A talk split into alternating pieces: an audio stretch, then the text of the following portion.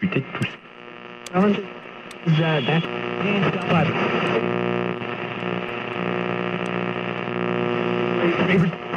You know, these people. Oh.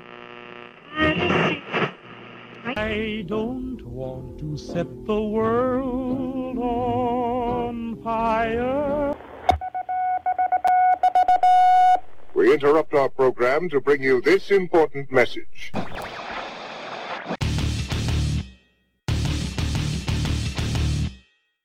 Good evening, good afternoon, or good morning, whenever it may be, wherever you may be, and however you may be hearing my voice. Whether it be via download through one of the many podcast platforms, or if you are listening to the premiere on the Alternate Current Radio's live stream, I appreciate you tuning in and joining me as we attempt to navigate the shark infested waters of the agenda incentivized media and look past the propaganda. This is your daily dose of what's currently all the ruckus.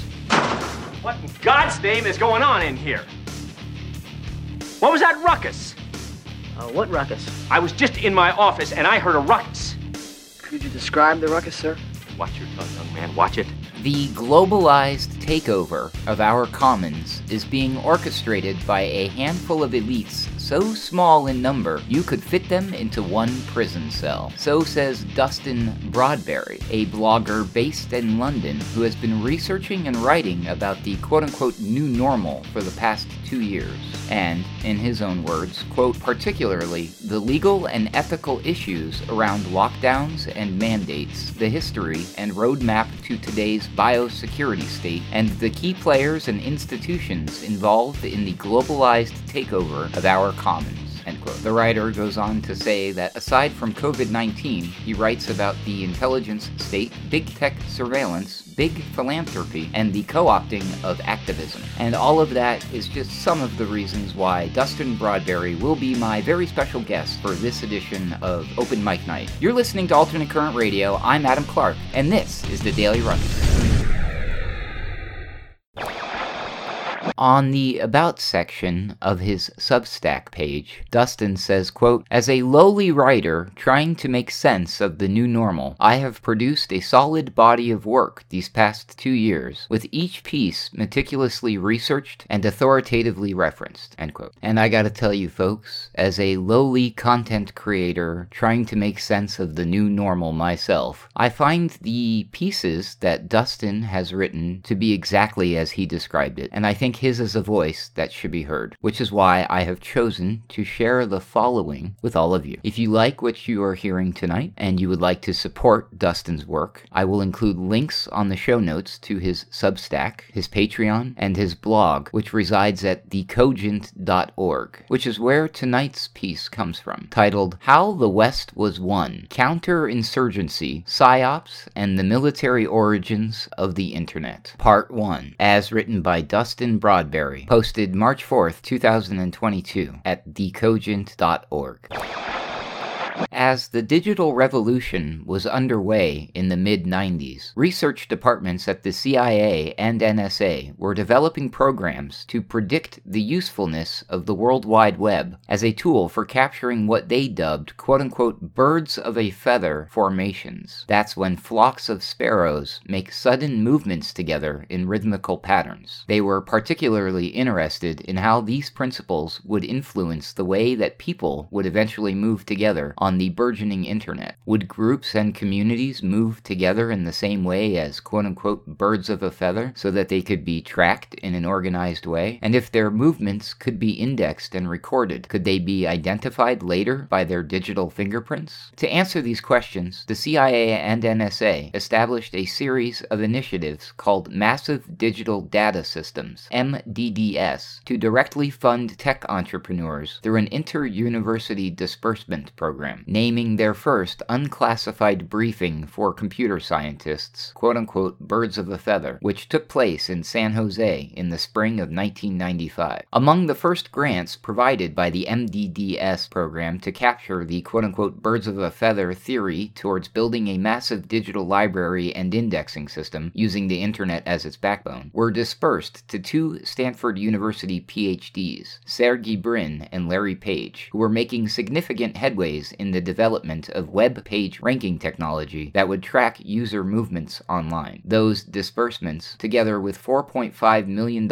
in grants from a multi agency consortium, including NASA and DARPA, became the seed funding that was used to establish Google. Eventually, MDDS was integrated into DARPA's global eavesdropping and data mining activities that would attempt total information awareness over U.S. citizens. Few understand the extent to which Silicon Valley is the alter ego of Pentagon land. Even fewer realize the impact this has had on the social sphere. But the story does not begin with Google, nor the military origins of the internet. It goes back much further in time, to the dawn of counterinsurgency and psyops during the Second World War. According to historian Joy Rhodes, a renowned physicist told U.S. Defense Secretary Robert McNamara in 1961, quote, While World War I might have been considered the chemists' war, and World War II was considered the physicists' war, World War III might well have to be considered the social scientists' war.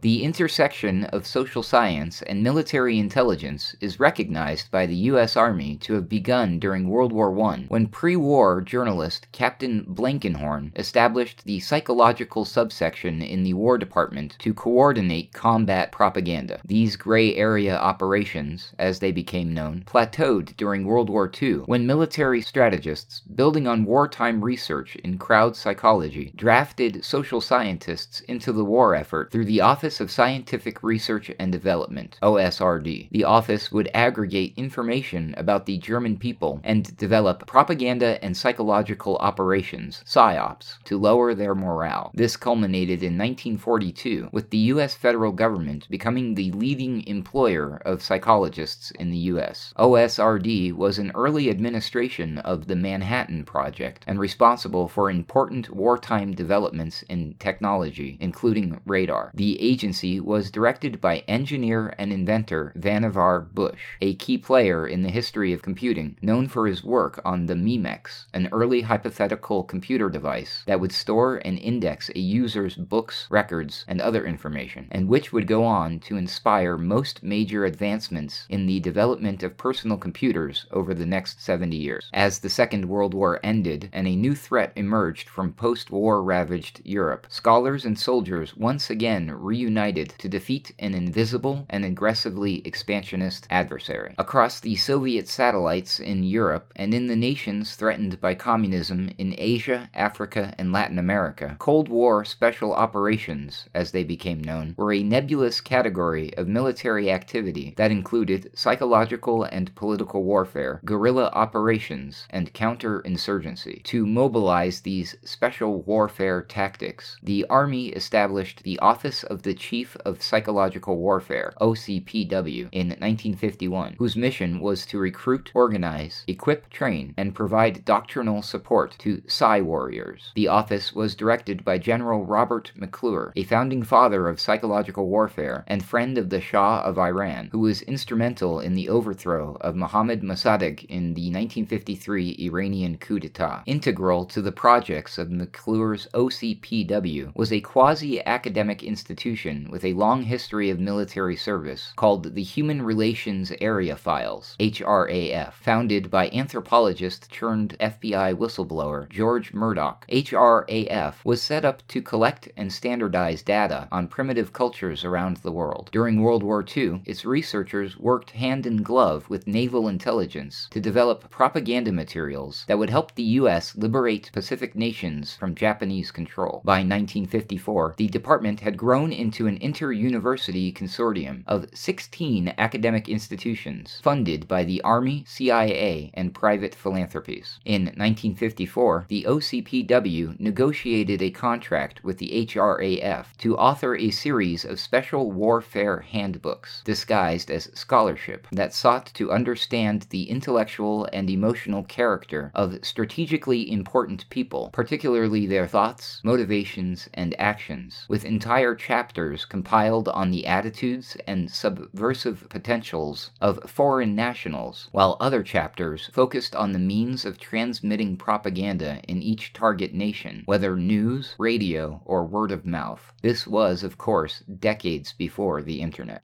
In 1956, the Special Operations Research Office, SORO, emerged from these programs, charged with managing the U.S. Army's psychological and unconventional warfare tactics during the Cold War and taking the work of HRAF to the next level. SORO set about the monumental task of defining the political and social causes of communist revolution, the laws governing social change, and the theories of communication and persuasion that could be used to transform public perception. SORO formed a central component of the Pentagon's militarization of social research, and particularly the ideas and doctrine that would usher in a gradual shift towards an American led world order. Its research team was located on the campus of American University in Washington, D.C., and comprised the era's preeminent intellectuals and academics. SORO's ensemble team from the fields of psychology, sociology, and anthropology would immerse themselves in social system theory, analyzing the society and culture of numerous target countries, particularly in Latin America, while confronting the universal laws governing social behavior and the mechanisms of communication and persuasion in each jurisdiction. If the U.S. Army could understand the psychological factors that sparked revolution, they could, in theory, predict and intercept revolutions before they got off the ground. SORO was part of a rapidly expanding nexus of federally funded research centers, FCRCs, that reoriented academia towards national security interests, working at the intersection of science and the state. SORONs, as they were known, advocated for an expert directed democracy, regardless of the totalitarian consequences of social engineers and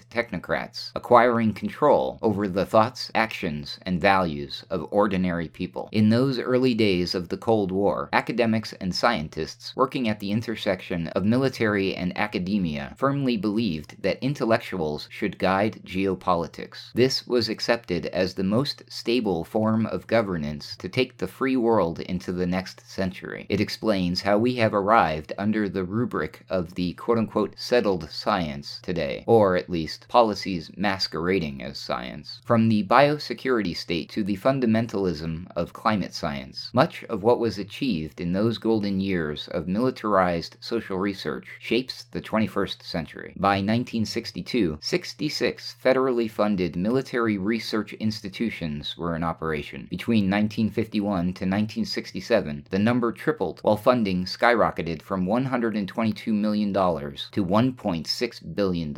But as opposition to the Vietnam War intensified in the 1960s, a growing number of intellectuals, policymakers, and academics became increasingly concerned that the national security state was morphing into the statist globalist force it had been fighting during the Cold War, and began publicly criticizing Pentagon funded social scientists as technocratic social engineers. This inspired a wave of discontent for the militarization of social research to grip America, culminating in 1969 with American universities' administrators banishing SORO from their campus and severing ties with their military partners. The move was endemic of the changing attitude towards these gray area special operations and resulted in the 1960s and 1970s with the excommunication of military research centers from university campuses across the U.S., a move that forced the military to look elsewhere, towards the private sector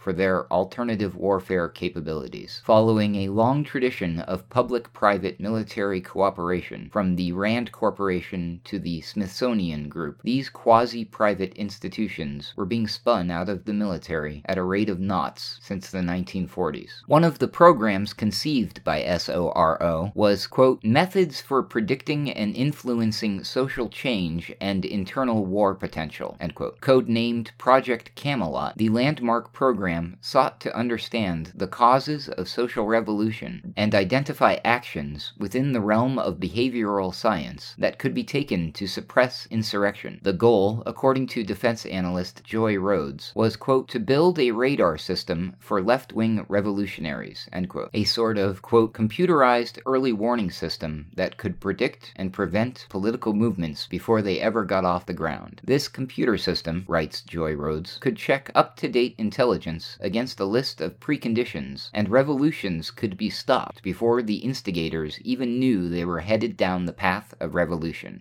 The research collected by Project Camelot would produce predictive models of the revolutionary process and profile what social scientists deemed quote unquote revolutionary tendencies and traits. It was anticipated that such knowledge would not only help military leaders anticipate the trajectory of social change, but it would also enable them to design effective interventions that could, in theory, channel or suppress change in ways that were favorable to U.S. foreign policy interests. It was intended that the information gathered by Project Camelot would funnel into a large computerized database for forecasting, social engineering, and counterinsurgency that could be tapped at any time by the military and intelligence community. But the project was beleaguered by controversy when academics South America discovered its military funding and imperialism motives. The ensuing backlash resulted in Project Camelot being ostensibly shut down, though the core of its project survived. Multiple military research projects picked up on Project Camelot's quote, early warning radar system for left wing revolutionaries, end quote, while its computerized database for, quote unquote, forecasting, social engineering, and counterinsurgency went on to inspire a nascent technology developed in the years to come that would eventually become known to the world as the Internet. As Yasha Levine reveals in his groundbreaking book, Surveillance Valley, at the height of the Cold War, U.S. military commanders were pursuing a decentralized computer communications system without a base of operations or headquarters that could withstand a Soviet strike without blacking out or destroying the entire network. The project was coordinated by the Defense Advanced Research Projects Agency, DARPA, created by President Eisenhower in 1958 for the development of technologies that would expand the frontiers of science and technology and help the US close the missile gap with the Soviets. DARPA has since been at the vanguard of every major advancement in the development of personal computers ever since the Cold War, culminating in 1969 with the first computers being in universities across the US. A few years later, DARPA would develop the protocols to enable connected computers to communicate transparently across multiple networks. Known as the Interneting Project, DARPA's prototype communications network, the ARPANET, was born in 1973. The project was eventually transferred to the Defense Communications Agency and integrated into the numerous new networks that had emerged. By 1983, the ARPANET was divided into two constituents MILNET to be used by military and defense agencies, while the civilian version would retain the ARPANET handle. Fast forward to 1990 and the ARPANET was officially decommissioned and the Internet privatized to a consortium of corporations, including IBM and MCI. Eventually, the federal government created a dozen or so network providers and spun them off to the private sector, building companies that would become the backbone of today's internet, including Verizon, Time Warner, AT&T, and Comcast. That's four out of just six corporations who not only own 90% of US media outlets, they control the flow of global communications through a process of absolute vertical horizontal alignment of legacy media with digital media and the infrastructures and technologies that enable their mass communication, including cable, satellite, and wireless, the devices and hardware, software, and operating systems. A central player in the development of the ARPANET, who many consider the founding father of computing, was American psychologist J.C.R. Licklider. Lick, as he was known, was the first director of the agency tasked with executing DARPA's information technology programs, the Information Processing Techniques Office, IPTO, that has been responsible for just about every major advancement in computer communications since the 60s. As Stephen J. Lukasik, a contributor to the ARPANET project, reflected in his paper, Why the ARPANET Was Built, quote, Lick saw information technology and behavioral and cognitive science issues as connected.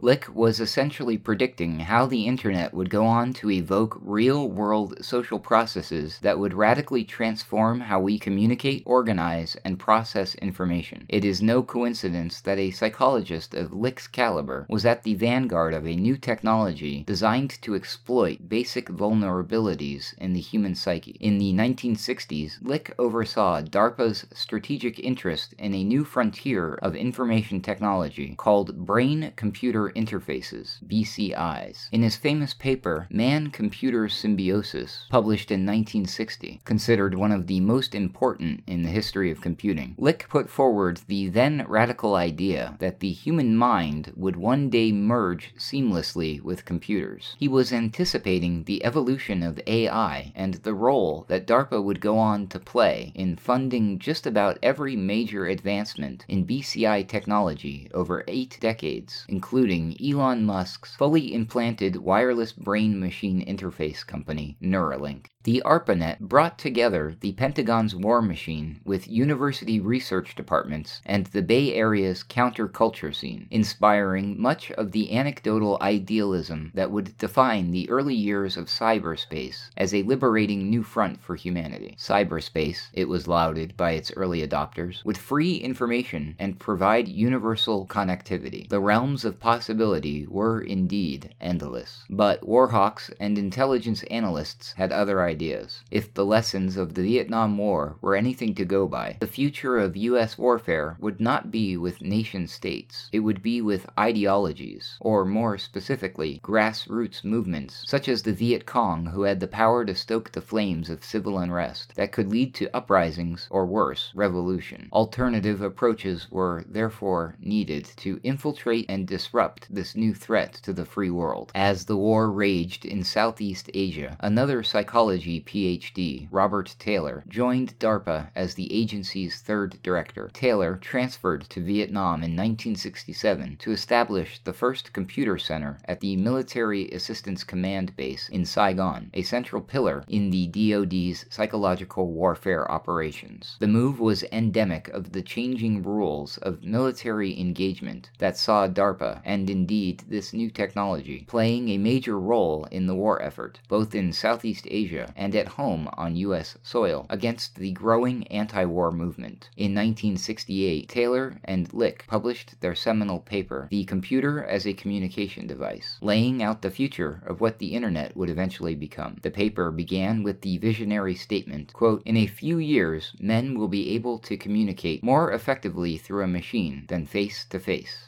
anticipating the meteoric rise of social media, particularly Facebook, in the decades to come. The origin origins of Facebook coincide with a controversial military program that was mysteriously shut down the same year Facebook launched. The military program in question, LifeLog, was developed by DARPA's Information Processing Techniques Office with the stated aim of creating a permanent and searchable electronic diary of a person's entire life, a data set of their most personal information, including their movements, conversations, connections, and everything they listened to, watched, read, and bought. But would people willingly give up a record of their private lives to a military intelligence social media platform? Probably not. Enter Facebook. Lifelog, meanwhile, was ostensibly shut down. But this was not the first nor the last time that a project of this magnitude would be proposed. In a 1945 article for The Atlantic, Vannevar Bush, who directed the U.S. Army's psychological operations during World War II, discussed his hypothetical project, the Memex, as a device, quote, in which an individual stores all his books, records, and communications, and which is mechanized so that it may be consulted with exceeding speed and flexibility, end quote. In immortalizing people's lives, it was hoped that LifeLog would eventually contribute to the emerging field of artificial intelligence that would one day think just like a human, intersecting with another DARPA-backed project, the Personal Assistant That Learns, PAL, or PAL, a cognitive computing system system designed to make military decision making more efficient, which was eventually spun off as Siri, the virtual assistant on Apple's operating system, present in the homes of 1 billion unsuspecting people. But Lifelog is just one part of the story. There was another DARPA program that also disappeared one year before Facebook made its debut, often cited as the precursor to Facebook. The Information Awareness Office, IAO, brought together several DARPA surveillance and information technology projects, including MDDS, which provided Google's seed funding. The stated aim of the IAO was to gather and store the personal information of every U.S. citizen, including their personal emails, social networks, lifestyles, credit card records, phone calls, and medical records, without, of course, the need for a search warrant. This information would funnel back to intelligence agencies under the guise of predicting and preventing terrorist incidents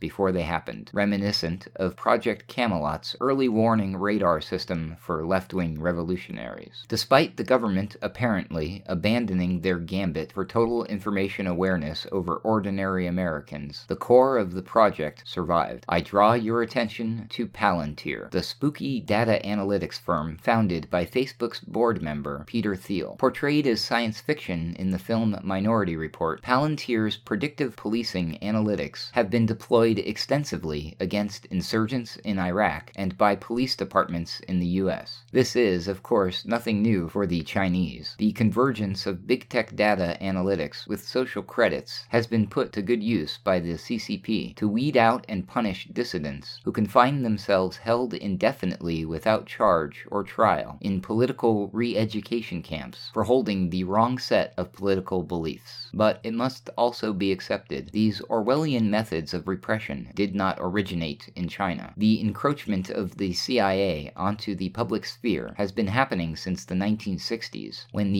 US imported decades of counterinsurgency from the Soviet satellites to tackle the anti war and civil rights movements. This was ramped up in the wake of 9 11, and now, through the back door of COVID 19, total information awareness is coming home to roost, as China's social credits system has been implemented on the back of the Green Pass. Before anti vaxxers and conspiracy theorists, you had civil rights and anti war activists. The ideology guiding dissent may have changed, but the military tactics used to counter it remain the same. For the ACR, I'm Adam Clark, and this has been the Daily Ruckus for Monday, June 20th, 2022.